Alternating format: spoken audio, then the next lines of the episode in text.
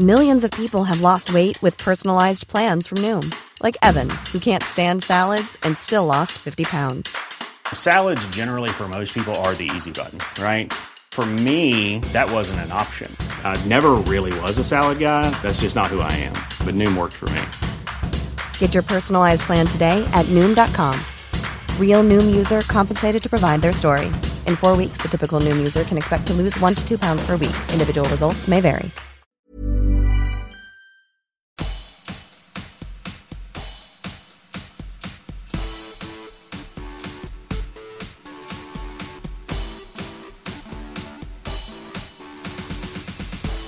I'm Tara Saraban, and you're listening to World's Dumbest Criminals, an upbeat podcast about deadbeat crims. If you're keen to hear about the most ridiculous, bizarre, and downright stupid criminals and crime stories in the world ever, you've come to the right place. In today's episode, I'll be talking about a married father of three who led a secret double life where he claimed to be a firefighter. He lied to his fiancée about everything, defrauded her out of thousands of pounds, and even got her pregnant after faking a vasectomy. I'll also be covering one of the most ridiculous Irish robberies ever committed, and much more. Alrighty, let's get cracking. Colleen Greenwood met James Scott in September 2014 on Match.com when she was 40 and he was 33. He put on a great front, pretending to be a wealthy divorced father of two and heroic firefighter. As it was a dating website, he no doubt had at least one picture of himself being friends with a dog, and another where he was holding a large fish that he may or may not have actually caught himself. Colleen had been married twice before and worked as an estate agent. She and James bonded over being parents to two daughters, even though hers were flesh and blood and his were made entirely of lies. He said their mother had moved with them from England to Texas, so he didn't get the opportunity to see them much. That's a convenient way of never having to produce your pretend daughters. Because they live in Texas, y'all. James really played up the macho, altruistic image. His profile name was Firefighter J. Now, not all professions are profile name worthy, are they?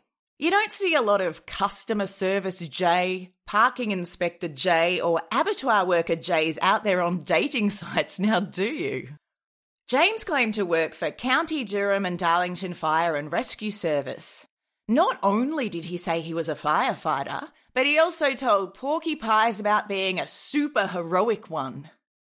He spun a great yarn about saving a little boy's life by rescuing him from a burning building and claimed that he even broke his back in the process. But even that didn't put him off his dangerous career of saving lives and being awesome. Colleen was thrilled to be vibing with such a heroic and caring man. They began dating and soon moved into a house in County Durham together with Colleen's two actual daughters. Because his were in Texas, y'all. James was only there three nights a week, though, as his work with the fire service kept him away for the other four. Or so he said. This and everything else he told Colleen was a steaming pile of bullshit, but she wouldn't find that out for over two years. James Scott's real name was Greg Wilson. He was a former soldier and had never been a firefighter nor had he ever saved a boy from a burning building. The card and messages he showed Colleen from the boy's grateful family were actually things that he sent to himself. The four days a week he spent away fighting fires and rescuing people were actually spent with his wife of 13 years and their three sons at their home 30 miles away in Darlington. What a manipulative prick. Colleen later told the media I believed I was sharing my life with a wonderful, caring man, a true hero who risked his life as a firefighter. To pull a quote from Bojack Horseman, when you look at someone through rose colored glasses, all the red flags just look like flags. I'm not here to victim blame. It sounds like this asshole was actually really good at conning people. He's far more morally bankrupt than he is dumb. And romance scams are quite successful because people want to believe in love.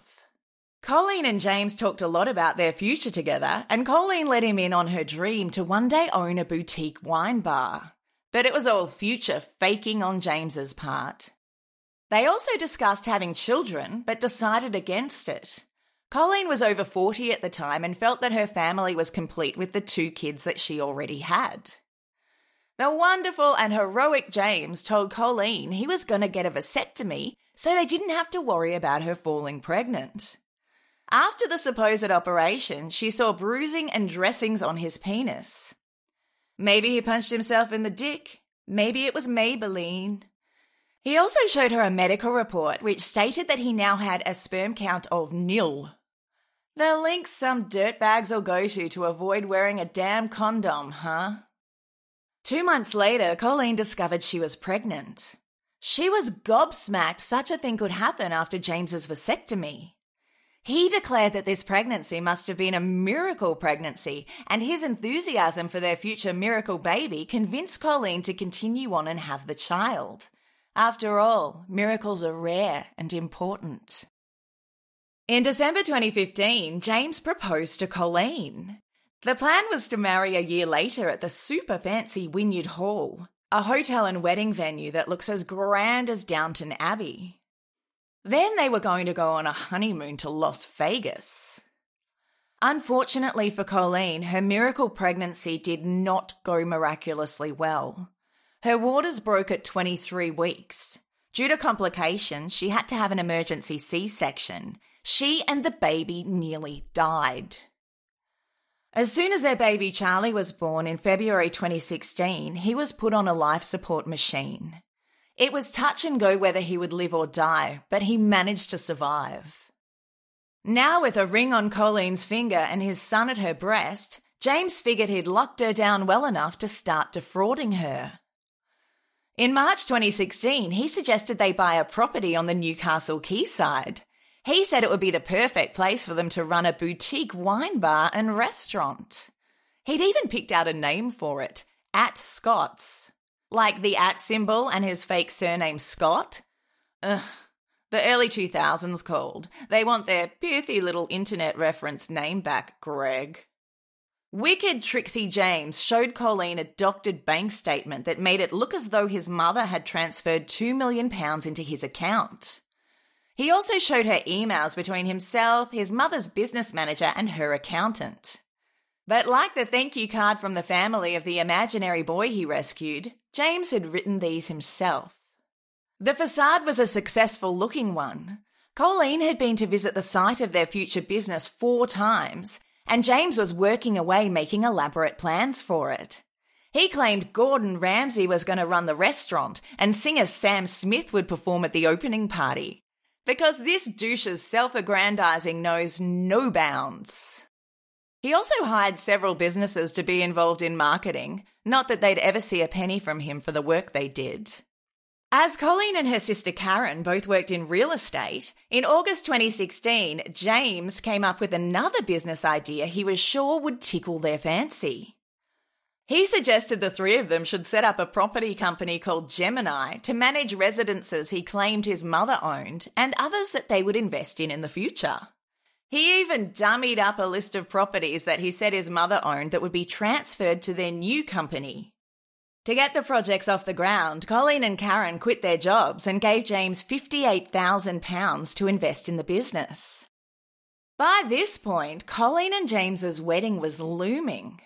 To keep up the charade, he told Colleen that he would plan the entire thing himself. But of course, he couldn't marry her as he was still married and living half the time with his secret family.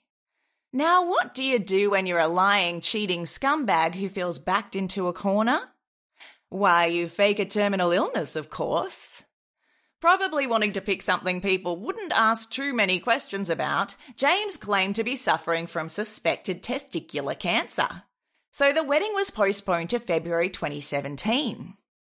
When that date approached, she had to come up with a new excuse to get out of it. What to do? What to do? Should he say he had dick cancer? A prolapsed anus? A gangrenous prostate? Some kind of combustible pussy ball situation? No, that would be ridiculous. Obviously, it was time to bring his imaginary daughters into the mix. He told Colleen he was flying to Texas to bring his daughters back to England for the wedding. When he came back without them, he claimed his evil ex wife refused to let them come, and he was simply too devastated to get married with them not there. After the second wedding cancellation, Colleen's sister Karen became very suspicious of James and his testicular bullshit. She contacted Wynyard Hall, the venue he claimed to have booked for the wedding, and discovered he'd never made arrangements for them to be wed there. On the day the postponed wedding was supposed to take place, Karen went to Colleen's house to confront James. He and Colleen had just come home from grocery shopping. James took the shopping out of the car, undid Charlie from his baby seat, and handed him to one of Colleen's daughters. Then he said he'd be back in a minute and drove off. That was the last they ever saw of him. The sisters got the police involved and James was arrested for fraud. Colleen was, of course, devastated. In her victim impact statement, she later said, The shock, hurt, and disbelief I felt is extremely hard to put into words. As the reality set in that James Scott, the man I loved, never existed, it felt like a bereavement. These emotions were counterbalanced by the increasing feeling of stupidity and humiliation I felt. Poor Colleen, what a fucking nightmare. Don't you think it's time we heard from James's wife and the mother of his three sons? She's not a big fan of his either.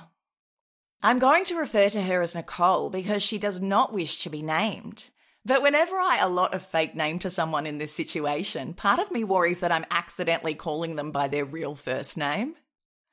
Anyway, Nicole met James, whose real name is Greg Wilson, when she was just 17 years old and he was 20. They married in 2002 when she was five months pregnant with their eldest son. Oh, he's bloody fertile, isn't he? Nicole told the media, we were young and happy, and life was fun then, but everything changed later. He did one six month tour of Iraq and was later medically discharged suffering from PTSD. Now I wonder whether he pulled the wool over the army's eyes as well, because he was found to have no problems when he was being examined before this court case. He managed to leave the army with £100,000 in compensation due to his supposed PTSD. That's a life changing sum of money, but he just burnt through it all in a year. Nicole said, It all went on himself. He liked flashy clothes, designer watches, and smart cars. He liked to look like the big man. When he first got the money, he took us looking at big houses near Stockton and had the boys picking their bedrooms, believing that's where they'd end up living. But it was all a lie. The money went on Greg because he's the only person he's interested in. Nicole is certain that Colleen was definitely not Greg slash James's first affair. She said, He'd been with women before that. I knew it in my heart, but like a fool, I ignored it. He'd go missing all the time for 90 minutes without any explanation, and I'm sure he was seeing other women in that time. To explain his absence three nights a week, James told Nicole he was away working at a golf centre. He appeared to be earning an income from that job, but of course that was just the money that he was getting from Colleen, her sister, and other hoodwinked investors. Nicole told the media, he is a narcissist who gets a kick from thinking he's cleverer than everyone else, that he can fool anyone because he's the smartest guy around.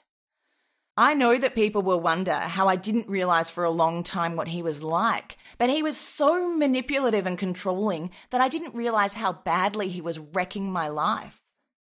On November 5th, 2015, Nicole finally threw him out of the house. She'd done some digging and discovered his relationship with Colleen and that he'd got her pregnant, and she was appropriately appalled. She said he kept coming around pestering her for sex after the baby was born because Colleen wasn't able to do it at the time. Nice! No doubt you're curious how he got away with his bullshit for so long. Investigating Officer Detective Constable Chris Bentham said that he was the most convincing con man that he had ever come across. He stated, In my 23 years of policing, I have never encountered a man as manipulative as Greg Wilson. He is a compulsive liar who has shown absolutely no remorse. In January 2020, Greg pleaded guilty to eight counts of fraud, two of forgery, and one each of converting criminal property and making a false statement about a birth. He was sentenced to six years in prison. The judge told him, The background to this offending shows frankly jaw dropping arrogance and cruelty in the way that you so persistently and wickedly deceived your victims, particularly Colleen Greenwood. You lied about your name, occupation, family details, marital status, and quite bizarrely faked a vasectomy. You feigned other illness to postpone your marriage and to prolong your frauds. When you were confronted about what you had done, you did not have the courage to stay or apologize. You simply drove off out of Miss Greenwood's life and never returned, seemingly without a care for her or your own son. Not just seemingly. His wife Nicole said, he abandoned his baby with Colleen, but long before that, he abandoned our children as well, when they were young and impressionable. His treatment of me and the boys has been horrific. They no longer call him Dad. To them, he is Greg, and they are glad that he has gone to jail. What a narcissistic piece of shit, huh? If I find myself single again, best believe I will be hiring a team of private investigators to look into any potential romantic prospects. Brigade to advise you of assault with injuries at Diamond Shamrock 1602 SPID. Delta 340 and Delta 441 are both en route.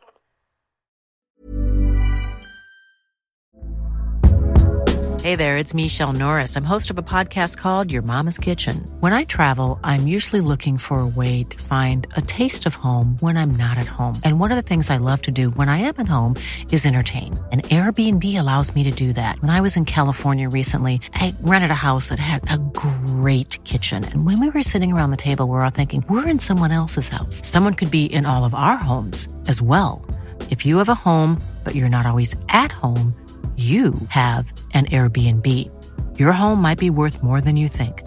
Find out how much at airbnb.com/slash host.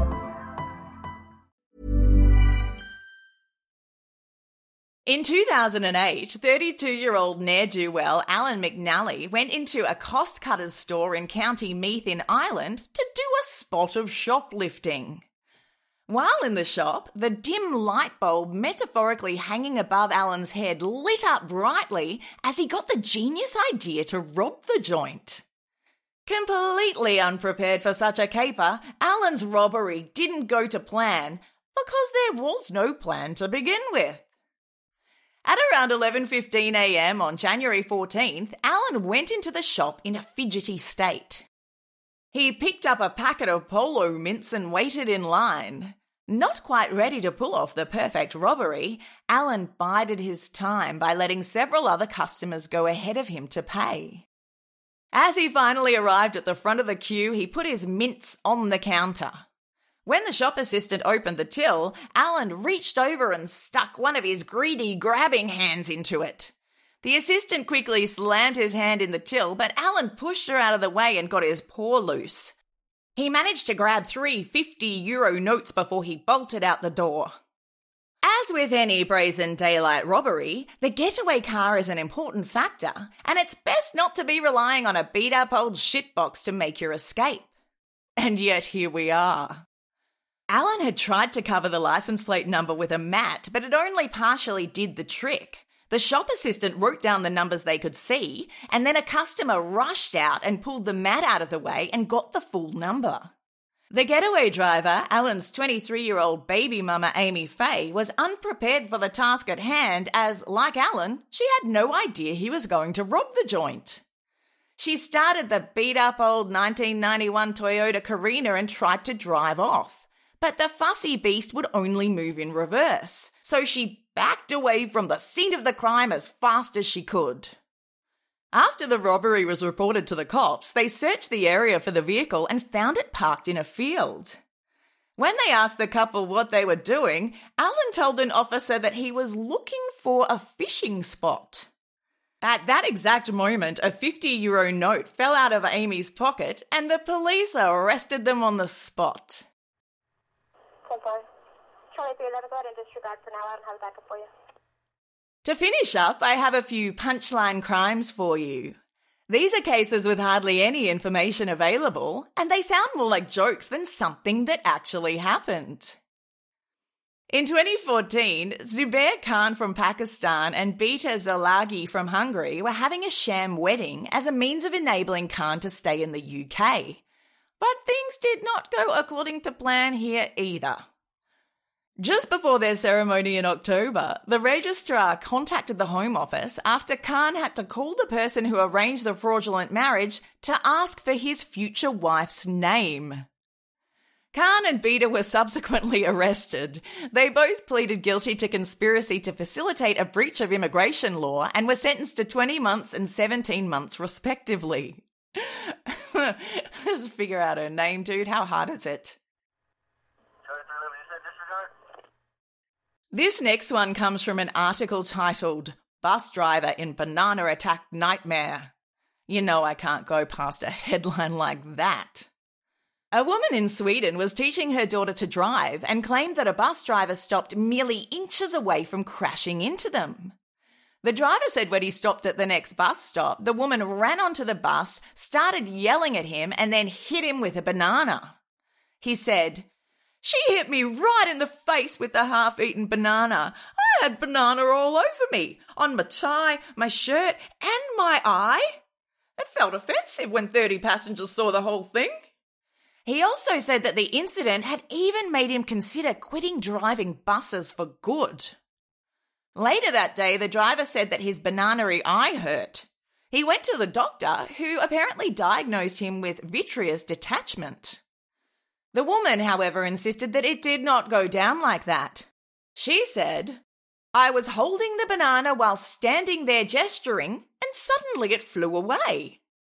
Don't you just hate it when the food you're holding just up and flies away? The court ruled in the bus driver's favour after a witness who was sitting at the front of the bus at the time supported his version of events.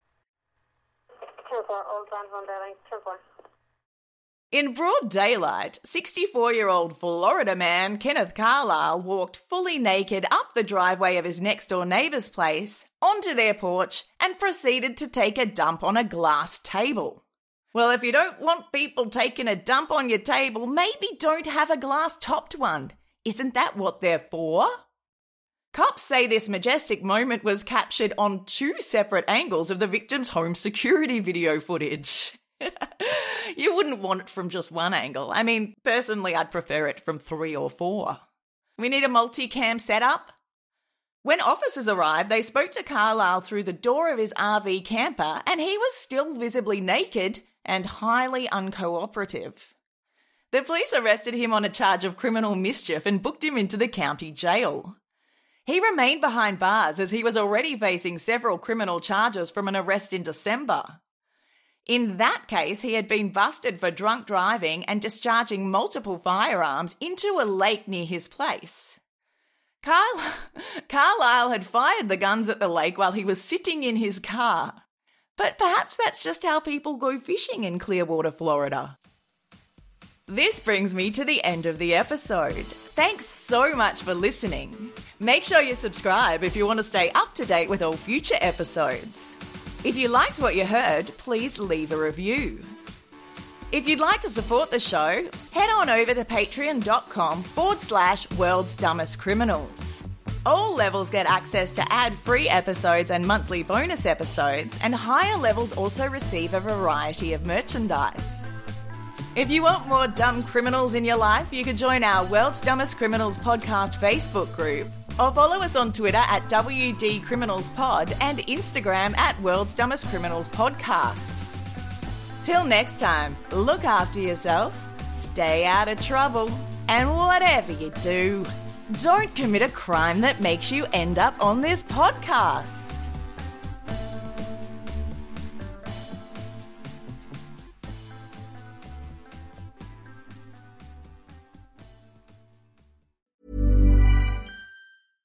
Hey, it's Paige DeSorbo from Giggly Squad. High quality fashion without the price tag. Say hello to Quince. I'm snagging high-end essentials like cozy cashmere sweaters, sleek leather jackets, fine jewelry, and so much more. With Quince being 50 to 80% less than similar brands. And they partner with factories that prioritize safe, ethical, and responsible manufacturing. I love that. Luxury quality within reach. Go to quince.com slash style to get free shipping and 365 day returns on your next order. Quince.com slash style.